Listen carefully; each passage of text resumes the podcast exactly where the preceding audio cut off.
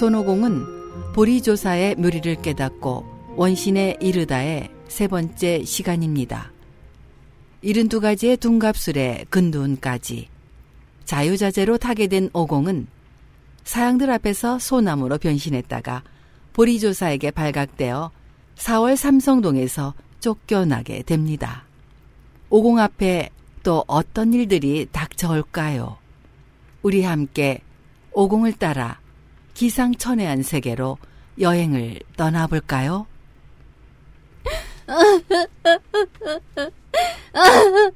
사부님, 저더러 어디로 가라고 하시는 겁니까? 내가 떠나온 대로 되돌아가면 될 게 아니냐? 아, 네. 저는 동승신주 오래국의 화가산 수렴동에서 왔습니다. 그러면 얼른 짐을 꾸려 이곳을 떠나거라. 더 꾸물거리다간 목숨이 위태로워질 게야. 사부님, 제가 집을 떠나온 지도 언 20년이 되었고, 옛 식구들에 대한 그리움도 없지 않습니다만, 사부님의 하늘 같은 은혜를 조금이라도 보답해 드리지 않고서야 어떻게 떠날 수 있겠습니까? 음, 은혜니 무언이 할 것도 없다. 다만 내가 앞으로 말썽을 일으키지 않고 나를 끌어들이지만 않는다면 난 그것으로 족하다. 사부님, 제자의 저를 받으십시오. 내가 이곳을 떠나면 모름지기 그릇된 마음이 생길 수도 있을 것이다. 그러나 내가 그 어떤 공경에 처하든 절대 나의 제자란 말을 입 밖에 내서는 안 된다. 알겠느냐? 만약 이런 반구라도 그 따위 말을 입 밖에 내는 날에는 내가 곧 알게 될 거고, 그땐 당장 내 놈의 가죽을 벗기고 뼈다귀를 꺾어서 너의 혼을 지옥의 밑바닥에 쳐넣어 만겁이 지나도 되살아나지 못하게 할 게다. 명심하여라. 어, 예, 절대로 사부님의 이름을 입 밖에 내지 않겠습니다. 누가 물으면 제가 스스로 공부해서 깨친 거라고 하겠습니다.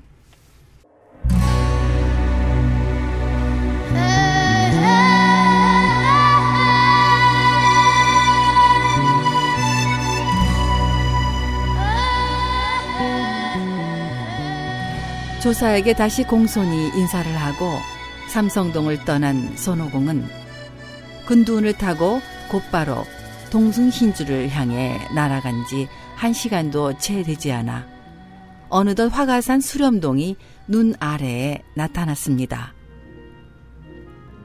갈 때는 범골로 일신이 무겁더니 지금은 돌을 닦아 몸도 가볍네. 세상에 뜻 세운 자 더는 없던가. 나홀로 뜬 이로 현기를 깨쳤네. 전에는 건너기 힘들던 이 바다도 오늘은 이처럼 손쉽게 돌아오네. 사부의 가르침 귀에 쟁쟁한데 어느새 동쪽 바다 지척에 보이네. 오공이 근두운을 낮춰 화가산에서 내려 수렴동 가까이 오자 여기저기서 들려오는 원숭이의 애처로운 울음소리가 불안하게 가슴을 파고들었습니다. 얘들아, 내가 돌아왔다! 그러자 벼락 밑에서 바위짬에서 꽃밭에서 수림 속 여기저기서 크고 작은 원숭이들이 수없이 달려나와 손오공을 빙 둘러싸고는 일제히 절을 했습니다. 대왕님, 천세 천세 천천세 만세 만세 만만세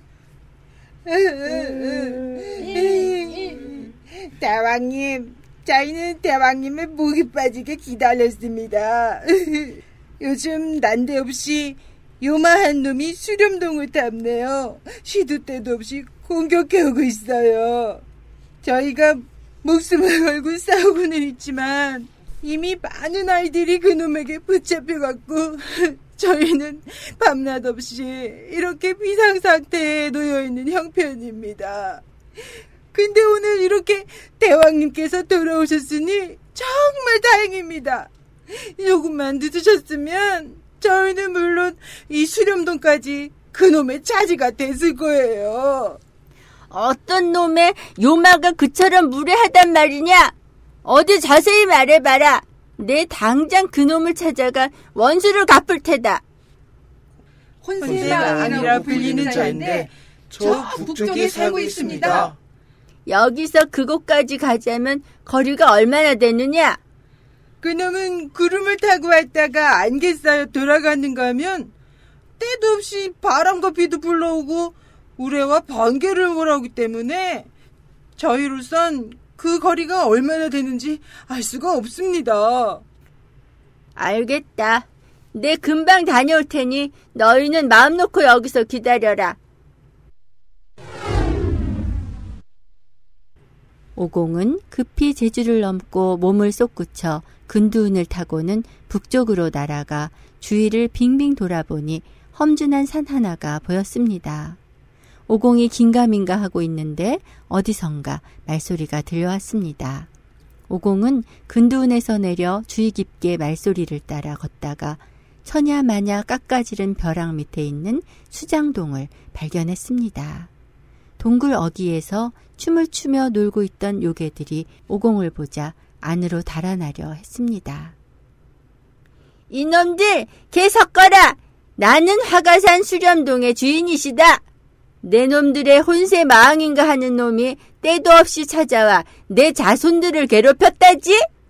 그래, 오늘은 내가 그 놈의 버릇을 가르쳐 주러 왔다. 냉큼 들어가 내가 한 말을 전하도록 해라. 웬 수선이냐? 동문 밖에 웬 원숭이 녀석이 화가산 수련동의 주인이라고 하면서 망님과 한판 겨룬다고 찾았습니다. 음, 돌을 닦으러 갔다는 놈이 돌아온 게로군. 그래, 그 놈의 꼬락서니는 어떻고? 무기는 어떤 것을 가지고 있더냐? 무기는 없고 맨머리에 붉은 옷에다 누런 띠 메고 가죽신 신었습니다.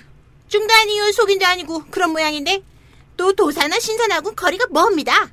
빈손으로 찾아와서 괜히 소리만 지르고 있습니다. 그래? 어서 내 갑옷과 병기를 가져오너라. 망이 여기 갑옷과 투구와 장검을 가지고 왔습니다. 그 원숭이 녀석 단칼에 베어버리십시오.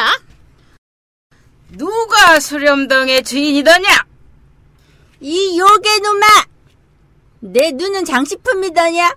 이 어르신이 안 보이느냐? 으하하하, 세상에 너같이 못생긴 놈이 다 있더냐? 기장 넉자의 나이조차 서른도 안 된 어린 녀석이 맨주먹으로 나를 찾아와 승부를 겨루겠다고? 내가 지금 제정신이냐? 대먹지 못한 놈, 내가 작다가 얕본다만 난 커지려면 너의 몇 배로 커질 수 있고 내 손은 하늘 저쪽 달나라까지 가 닿을 수 있다. 어디 내 주먹 맛부터 보려느냐?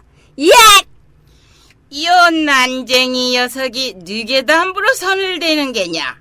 너 같은 꼬맹이가 맨주먹을 쓰는데 내가 칼을 쓴다는 건 체면이 안 서는 일이지. 나 역시 맨주먹으로 널 해치워주마. 그 패기 한 번 좋구나. 그럼 어디 덤벼봐라. 마왕이 방어 자세를 풀면서 곧장 내려치자 오공도 날쌔게 바빠다 쳤지요. 둘은 주먹을 휘두르고 발로 차며 이리 번쩍 저리 번쩍 공격했어요. 오공은 작은 몸을 이용해 긴팔 큰 주먹을 요리조리 피해가며 공격했습니다. 마왕은 오공에게 옆구리를 맞고 사타구니를 걷어차이고 호되게 급소를 얻어맞고는 약이 올라 버려두었던 큰 칼을 집어들고는 잽싸게 오공의 정수리를 겨냥해 내리쳤습니다. 그러나 오공이 번개같이 몸을 피하는 바람에 허공만 갈랐을 뿐이지요. 오공은 마왕이 포악해진 걸 보고 곧 자신의 털을 한 줌 뽑아 입에 넣었다 훅 내뿜으며 변해라! 하고 소리쳤습니다. 그러자 입에서 내뿜어진 털들이 순식간에 2, 300마리의 원숭이로 변해 마왕을 겹겹이 둘러쌌습니다. 마왕은 뜻밖의 사태에 마구 칼을 휘두르며 여기저기 찔러댔지만 영활한 원숭이들은 한 마리도 잡아낼 수가 없었습니다. 원숭이들은 벌떼처럼 달려들어 어깨를 물고 팔을 비틀고 코를 잡아당기고 눈을 후벼 파고 하여 마침내 마왕을 땅바닥에 쓰러뜨렸습니다. 이때 오공은 마왕의 칼을 빼앗아 마왕의 정수리를 내리쳤지요. 마왕이 죽자 오공은 원숭이들을 데리고 굴 속으로 쳐들어가 요괴들을 모두 해치우고는 뽑았던 털을 거두어 다시 몸에 붙였어요. 다시 털로 변하지 않은 것은 바로 마왕이 수렴동에서 잡아온 원숭이들로 4, 50마리 정도 되었습니다. 오공은 그들을 데리고 화가산 보금자리로 돌아와 모든 원숭이들을 불러 모았습니다. 얘들아, 너희에게 한 가지 기쁜 소식을 알려주마. 우리한테도 이젠 성씨가 생겼단다. 와! 뭐라고 부르는데요? 대왕님? 대왕님 성함은 뭐라고 합니까? 성은 손이고本명은 오공이다. 야! 대왕님께서 손씨 집안을 씻으시니 저희는 모두 손씨 집안의 2대손, 3대손, 그리고 세손, 소손, 아니 온 가문이 손씨요, 온 나라가 손씨고 이 수렴동이 모두 손씨가 되겠군요. 하하하하하. 그렇지 얘들아, 우리는 모두 손씨야. 어, 그래 그래. 원숭이들은 오공을 빙 둘러 앉아서 크고 작은 접시에 푸짐한 음식들을 담아 올리며 야자술과 포도주를 마시면서 즐거운 한때를 보냈습니다. 한 성으로 엮여 근본이 생겼으니 이젠 다만 그 이름 영예롭게 신선의 명부에 오를 날만 기다리네. 앞으로 오공의 수렴동 생활은 어떻게 될까요? 다음 회를 기대하세요.